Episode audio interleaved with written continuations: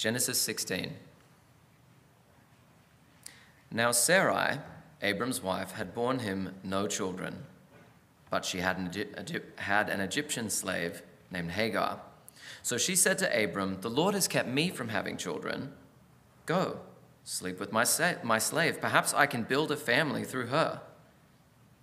Abram agreed to what Sarai said. So after Abram had been living in Canaan ten years, Sarai, his wife, took her Egyptian slave Hagar and gave her to her husband to be his wife.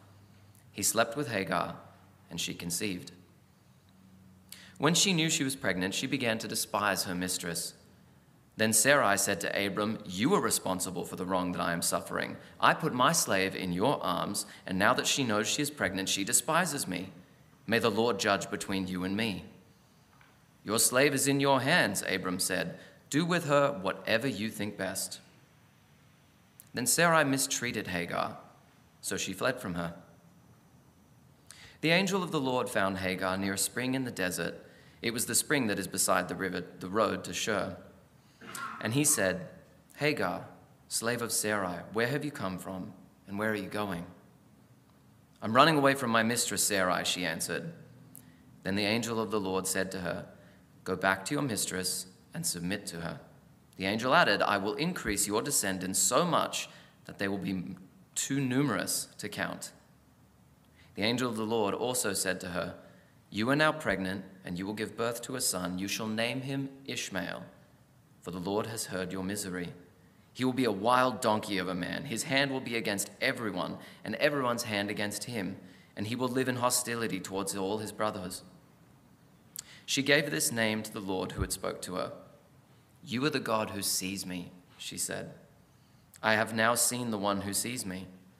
That is why the well was called Beer Lahai Roi. It is still there between Kadesh and Bered. So Hagar bore Abram a son, and Abram gave the name Ishmael to the son she had borne. Abram was 86 years old when Hagar bore him Ishmael.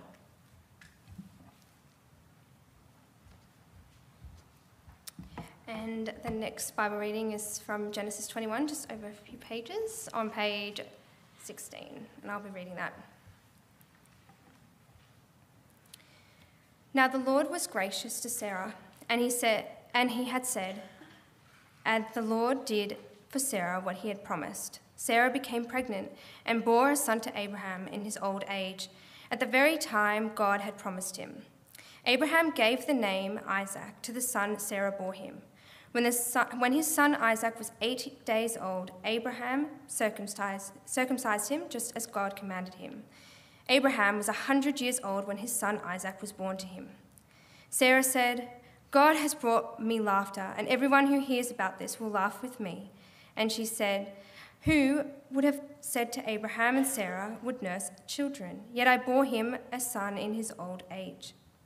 The child grew and was weaned, and on the day Isaac was weaned, Abraham had a great feast. But Sarah saw that the son whom Hagar the Egyptian had borne to Abraham was mocking. And she said to Abraham, Get rid of that slave woman and her son, for that woman's son will never share in the inheritance with my son Isaac.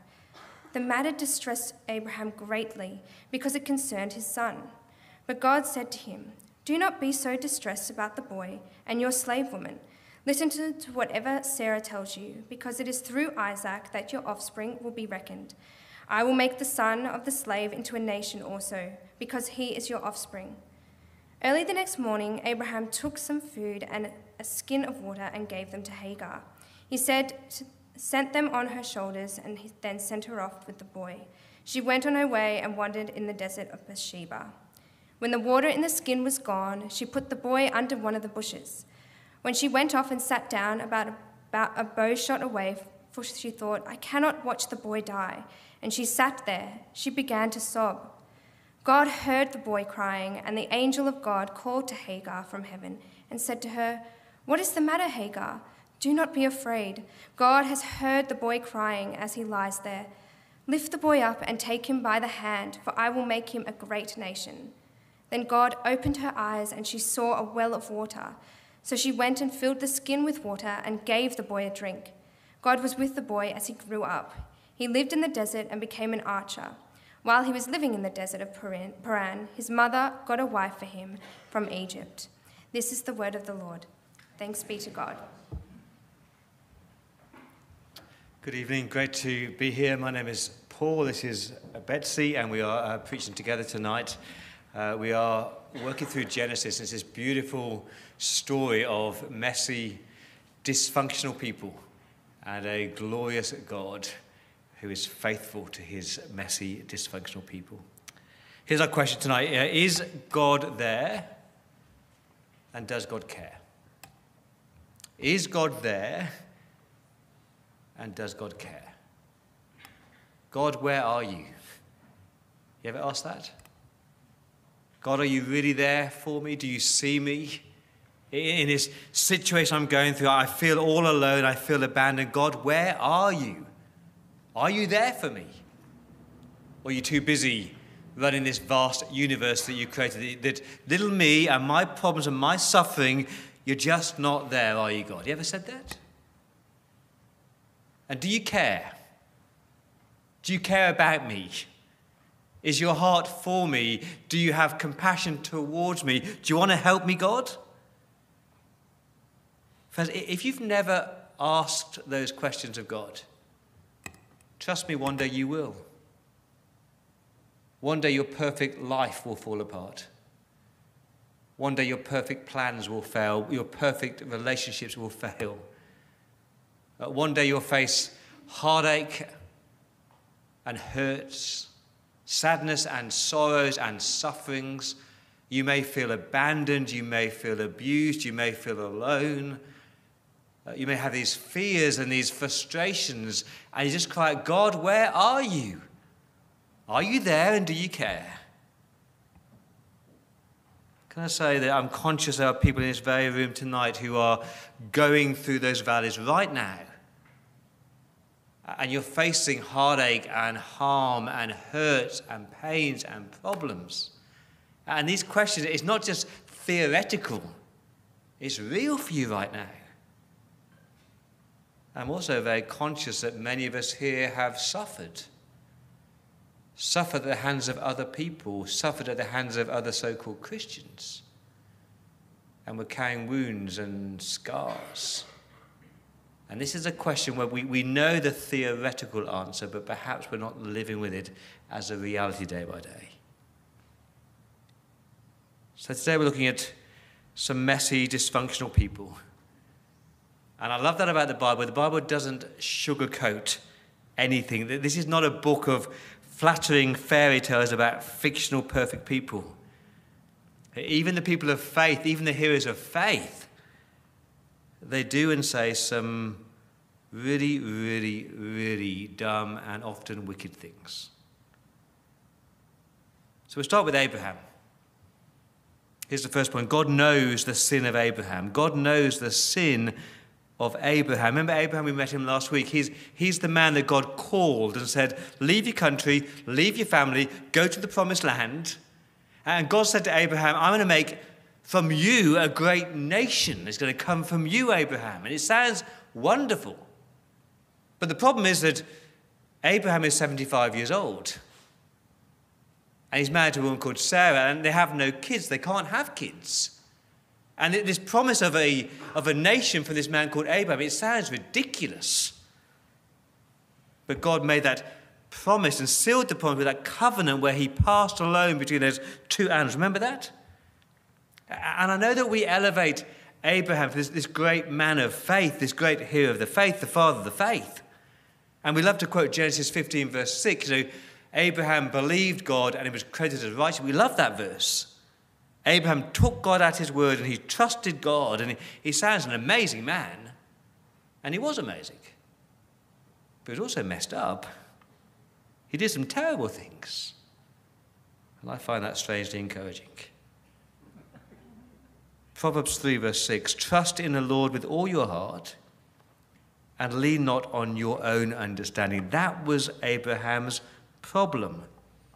He didn't trust in God with all his heart. And he loved to lean on his own understanding. And we're the same, aren't we? Uh, when the first hint of problems come, we, we fail to trust God with all our heart and we start to take life into our own hands, and God calls that sin. And we do crazy, stupid things. And sin always has consequences, and sin always impacts other people. See, Abraham looked at life through the lens called self my wants, my needs, my longings, and he thinks he knows better than God. And he hurt people, and he abused people. Let me walk you through the Abraham story. Go back to chapter 12. Just after his calling, there's a, a famine in the land, 12 verse 10 because God does not promise you an easy life. He, he, he, says, Trust me, even in the hardest of times. 12 verse 10 Abraham went down to Egypt to live there for a while. That is crazy. God said, Go to the promised land, but Abraham heads down to Egypt, the enemy territory. Verse 11 As he, as he entered Egypt, he said to his wife Sarai, I know what a beautiful woman you are. She was stunningly beautiful, even aged 65. Uh, when the Egyptians see you, they will say, This is his wife. And then they'll kill me and will let you live. So, how about this, Sarah? Say you're my sister, not my wife.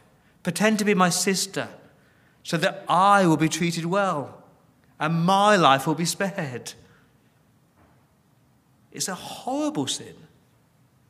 Abraham lies, he deceives, he schemes, he's self protective, he, he doesn't trust God to provide, he doesn't trust God to protect. So he puts his, his wife's life in danger. Have you grasped that? Because if Sarah is his sister, then she's open to all these Egyptian men using and abusing her. But Abraham doesn't think about her. He doesn't think about the abuse that she might suffer. All Abraham thinks about is himself, his needs, his safety, his wants. That's sin, isn't it? But God knows, God sees. And if you read chapter 12, it's amazing. God does protect Sarah. He sends these plagues on the Egyptians. And, and the Egyptian king Pharaoh, he says, Abraham, what have you done? Why did you lie? Don't you love that? A, pagan king is rebuking the so called believer. Thing about sin, I hope you understood this. Don't be naive. Your sin hurts other people by chapter 16, he, he's still not trusting the Lord with all his heart. He's still taking life in his own hand. He's still living by sight and not by faith. Here's the problem God doesn't seem to have kept his promise. He's been waiting and waiting and waiting for almost 11 years for this promised child. And, and here's Abraham's mindset. It's, it's typical of our mindset. When God doesn't seem to come through, let's give God a helping hand, shall we? Let's do things our way because God clearly needs our help. And God won't mind. And so in chapter 16, Sarah comes up with this crazy idea. She, she actually twists God's word. She says, Abraham, remember, God said that this child would come through your body. But God never said about it going through my body. So here's, here's a great plan. Isn't it a lovely plan? Remember that, that, that lovely maidservant Hagar that we acquired down in Egypt when I pretended to be your sister? It's like Abraham's past sins are coming back to haunt him because they often do.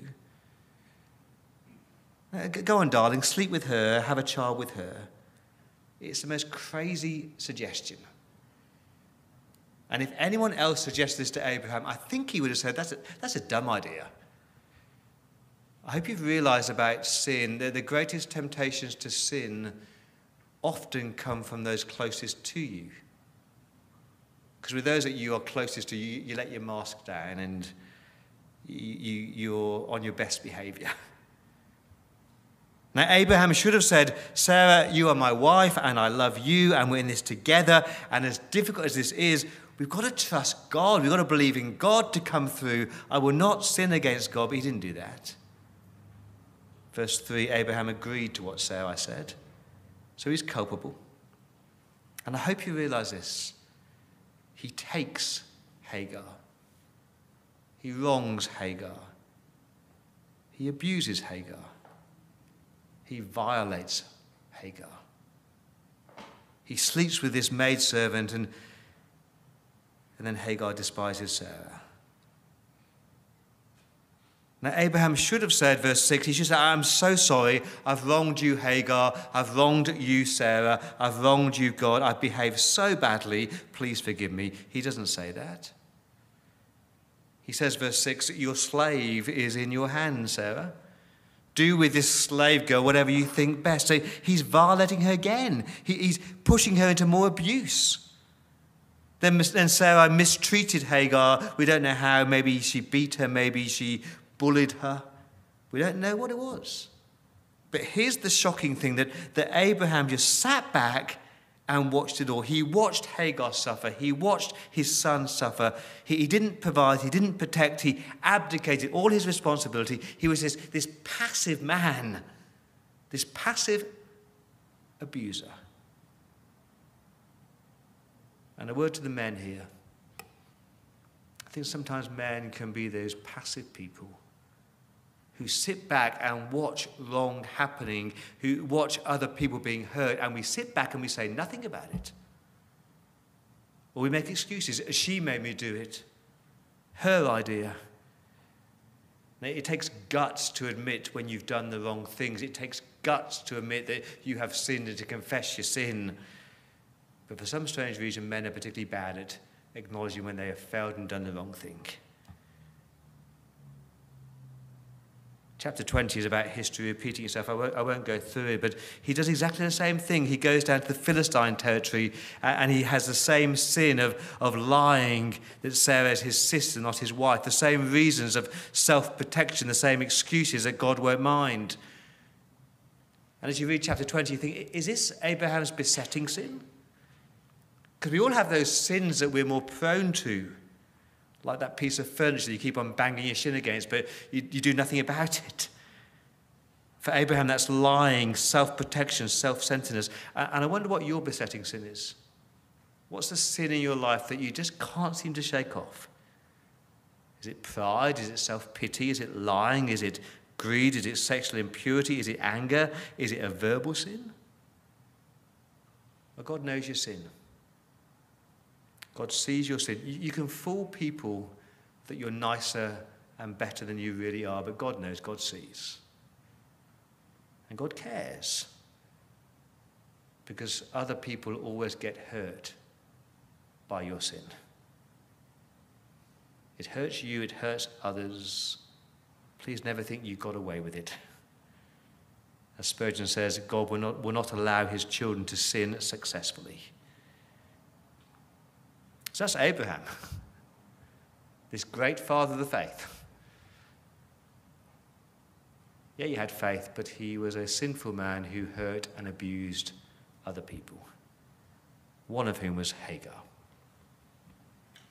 So when we, excuse me, when we look at that passage from 12 to 20, some of the main characters seem to be Abraham and Sarah. But in chapter 16, we're introduced to someone who, who's a bit of a minor player, a bit of a minor character named Hagar. There's not really that much in scripture that we know about her, other than that she's this Egyptian slave girl, which means they probably got her. Um, she became part of their household when we were just talking about that in, in Egypt when Abram was lying about Sarah. That's probably where she came from. Uh, we know that she belonged to Sarah, so Sarah was the one who had authority over her. And it's most likely, um, like I said, that she got Sarah.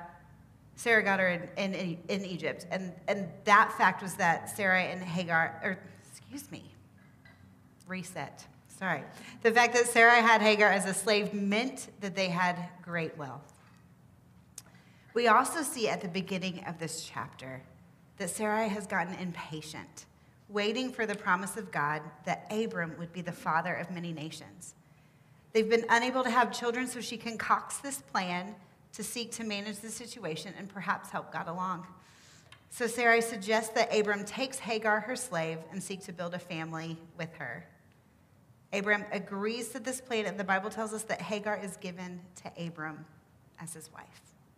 So here we have this rich and powerful couple scheming and managing and making a plan for their benefit without thinking about the consequences to other people.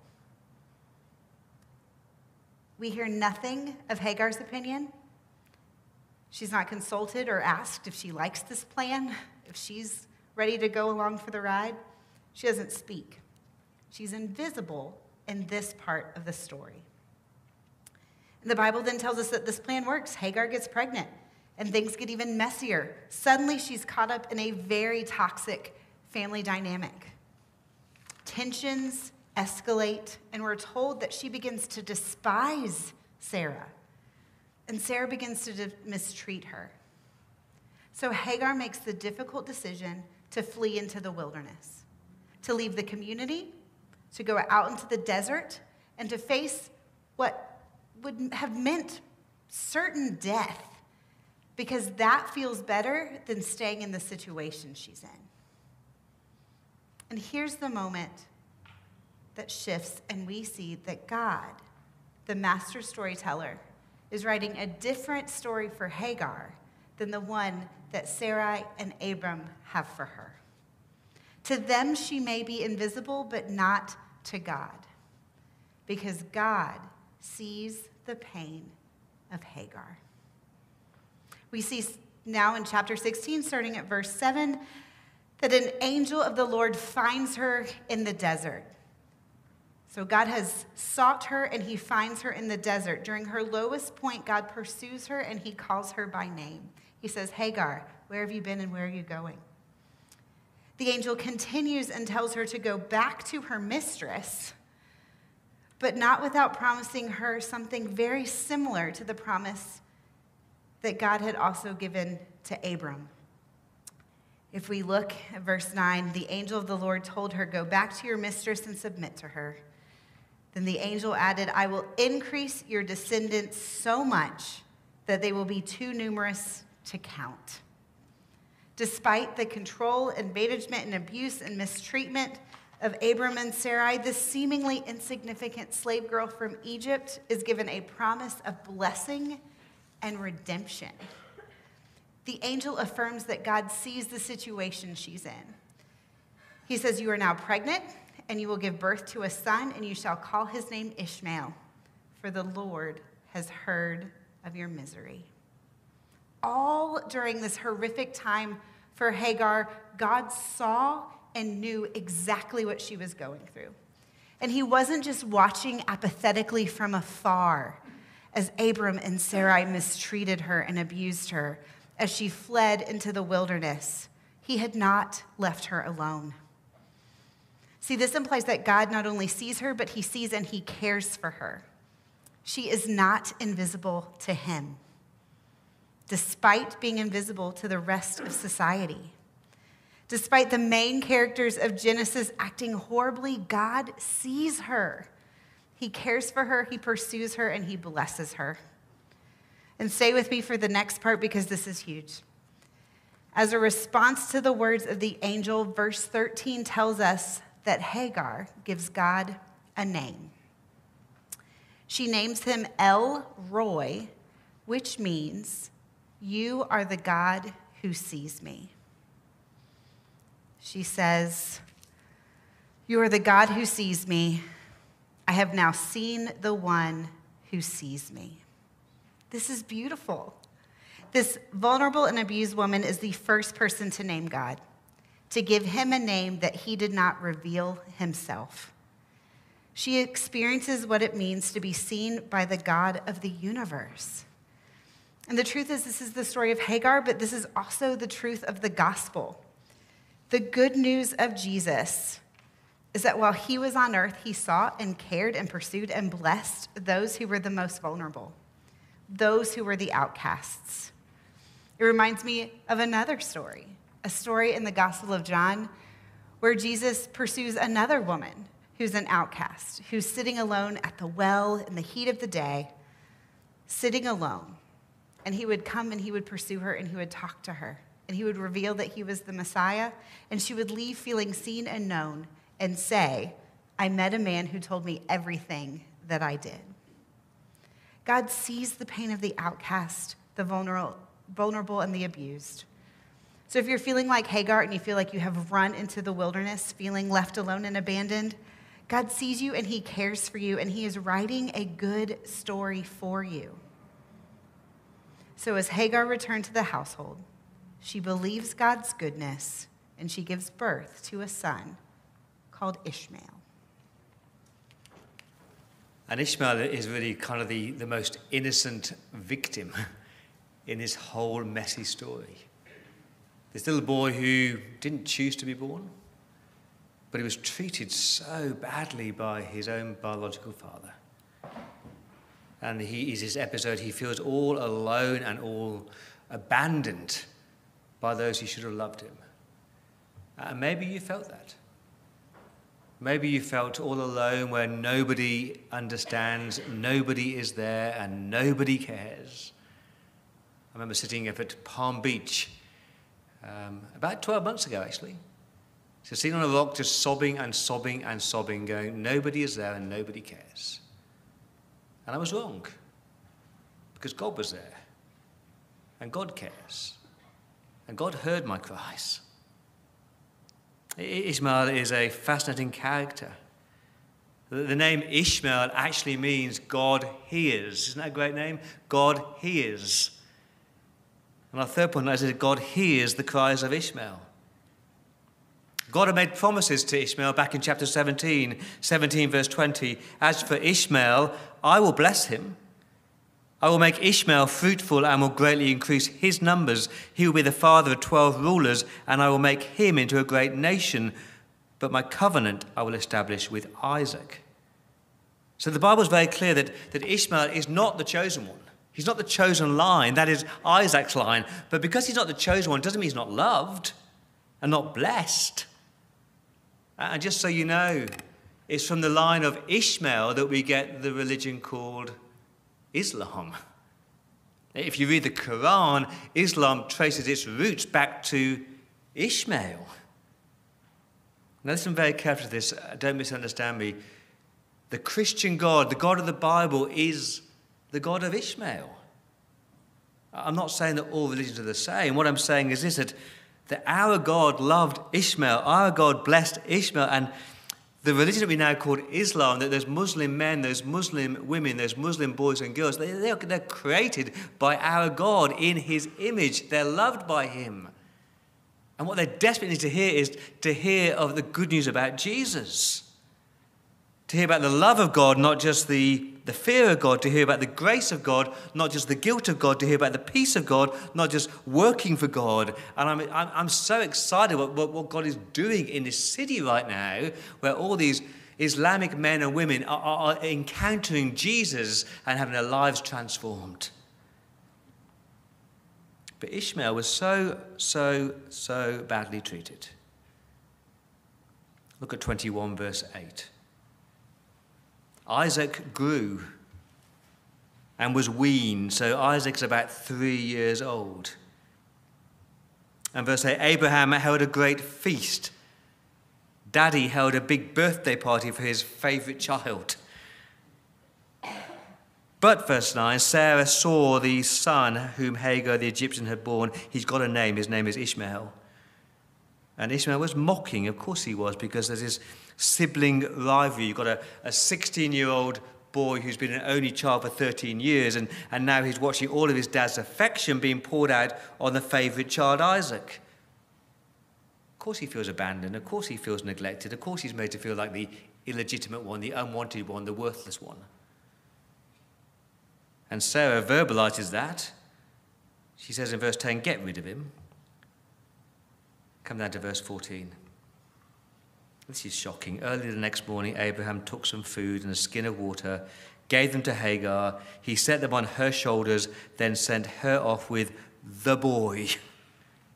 The boy has a name. You're kind of screaming, He's your son.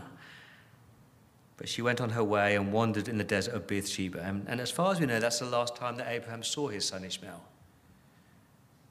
Now, here's what I love about this story Ishmael was abandoned by his father. But he wasn't abandoned by God. Ishmael was mistreated by his biological father, but he was not mistreated by God. And maybe you didn't need to hear that. Maybe you have been abandoned or people have neglected you, but God never will. And to be honest, Abraham is, is a terrible father. Just so you grasp this, Abraham is, is wealthy. He is very wealthy. So he could have sent off his son Ishmael with animals and with food and with wine and with money and with servants and with shelter. But instead, he chose to send him off with a piece of bread and a bit of water. And he's really sending him off to die. You've got to grasp that. Hardly enough to survive. So I reckon abandoned is the best word to describe how Ishmael would have felt. Yeah, it's an, it's an emotional word, but it's true because earthly fathers are, are supposed to provide and to protect and to be present. Now, I'm really conscious there'll be people in this room tonight. When I talk about your earthly father providing and protecting, it's, it's a trigger point for you. The words I used to describe my own relationship with my father was my father was absent, abusive, authoritarian. I can never remember a day when he told me he loved me. I never went out with him anywhere. He was incapable. And so when I became a Christian, it talked about God being a father. That was a trigger for me. I thought, I don't want God to be my father. And I had to learn that my heavenly father protects, provides, cares, loves me, and hears me. He hears my cries. That, that concept of hearing, if you're thinking of a, of a human conversation, you know when someone hears you, but they don't really hear you. They're listening to you, but it's just like your, your cries are hitting the ceiling. There's no empathy, there's no compassion, or they just want to fix you.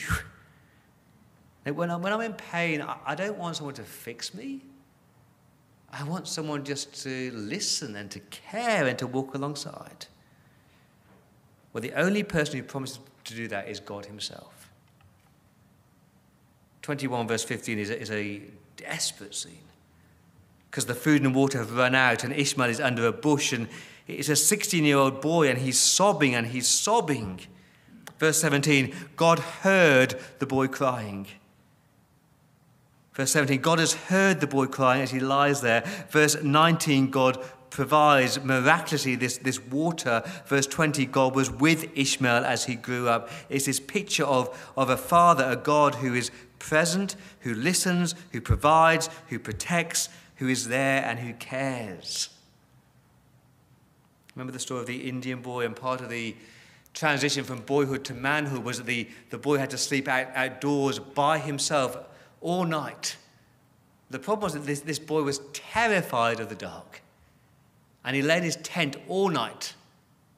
Awake all night, he heard every single noise, every animal cry. And as sun rose the next morning, this shadow was cast over his tent. And the boy let out this blood curdling scream because he presumed he was about to be attacked by an animal. As the boy popped his head out of the tent that morning, he didn't see an animal. What did he see? He saw his father, who had been standing next to the tent every second of every minute, the entire night, always there, always caring.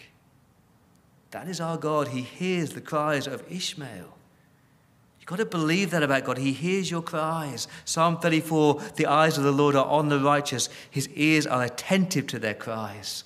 Psalm 56, verse 8 God counts every tear that you cry. I love that. God counts every tear that you cry. He sees every tear that falls and he counts them in his bottle. God is really is the best listener. You don't just shout. You don't cry out loud because he hears even the, the silent prayers of your heart. I hope you know that when you have no words left and you just want to sob before him, he still hears that. I don't pretend to know what you're going through. The hurts, the pains, the past, the present, the neglects, the abuse, the abandonment. But I do know this that God hears your cries and he cares for you deeply. Let's finish with Sarah. So I find Sarah incredibly complicated in this story. Um, there are sometimes I have deep compassion for her and what she goes through, and there's other times that I think she's the absolute worst. Um, she's a victim of her um, husband's poor decisions and abuse, and yet she also causes tremendous pain to the people around her. Um, we do know a little bit more about Sarah than we know about Hagar. Um, first, it's repeatedly said that she is beautiful, stunningly beautiful. So beautiful that her husband is scared that people will kill him for her, so he lies and says, This is my sister. We also know that she is barren.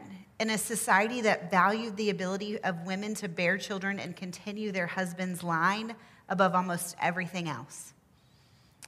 So she was unable to have children, even though that was her desire. And to make matters worse, her husband has been promised to be the father of many nations. So I imagine that there was a lot of shame that grew the longer she waited for God's promises to be fulfilled. It's not surprising that she grew resentful and bitter over time. So if we turn back to 16 and now see chapter 16 and now see the same story from Sarah's perspective, we see that it, she begins to have this desperation and impatience for a child, and she begins to seek to control and manage that situation. At this point, it has been 10 years since that promise that God made to Abram that he would be the father of a great nation and she has not been able to fulfill that promise. So she sends the slave girl to her husband in hopes that Hagar will have a child. And in her desire to control the situation and in her inability to trust God, she seeks to take the situation into her own hands without thinking about the pain she may cause to those around her. Sarah's doubting God will do what he says he will do, and that God is who he says he is. And I think this is quite a human response. When there's time in life, when there's gaps between our expectation or how we want our lives to be or what it's promised to be and what reality actually is, I think it's easy to want to step in and control and manage and fix. When we grow impatient in the waiting and feel like things are out of our hands, that's when we want to control instead of resting in God's promises and trusting his character. Can I speak a challenge for a minute? I think this is a very human response, but I also think as a woman, I see my own tendency to be like Sarah and control and manage situations when I doubt. I think it's common for women to be the ones who carry the mental load in their life amongst their family and friends and to be juggling all the balls of, of work and life.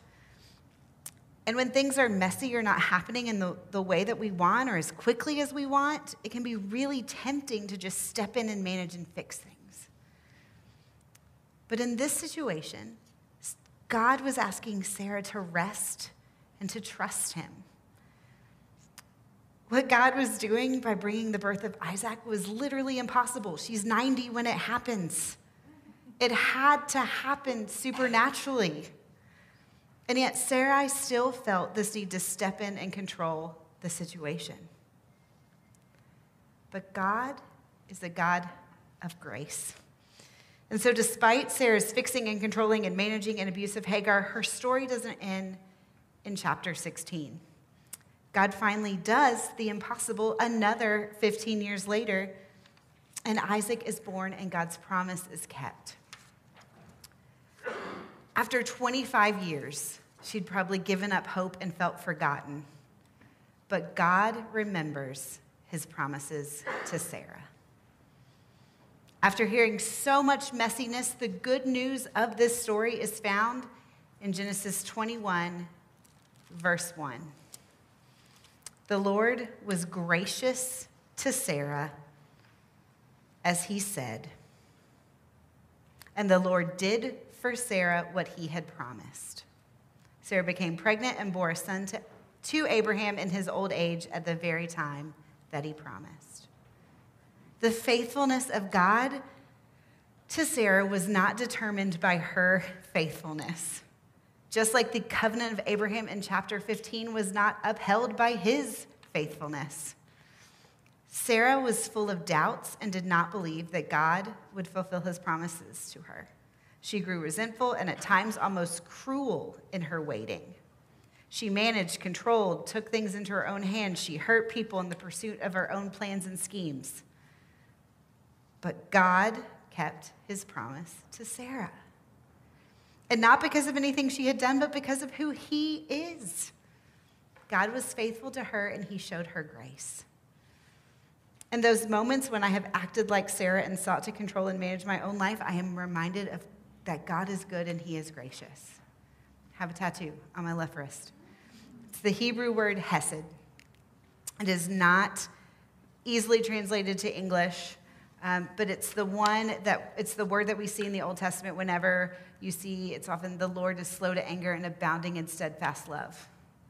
It's the word for steadfast love. I have it tattooed here because I forget and I need to remember. Um, it is God's covenantal love to the Israelites, not bound by how faithfully they kept the covenant, but rather by his love and faithfulness that upheld the covenant. And as followers of Christ, we experience the same steadfast love in Jesus.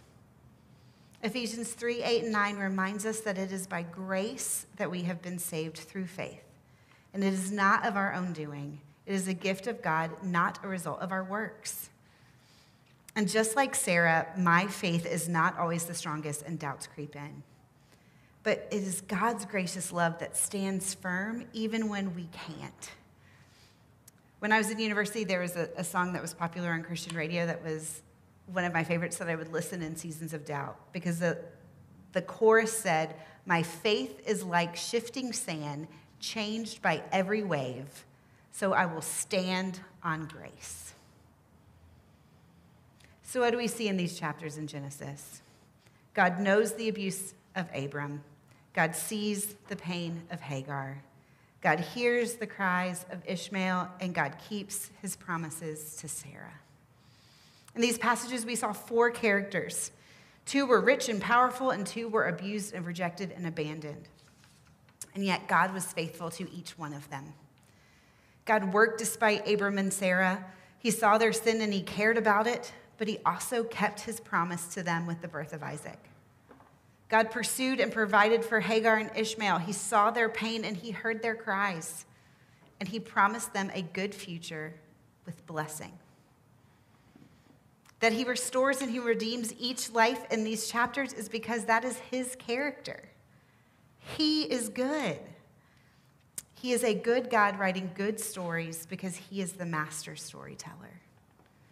And he continues to write good stories in the lives of you and me, regardless of whether we feel like we're the ones crying out in the wilderness or the ones losing faith and full of doubt.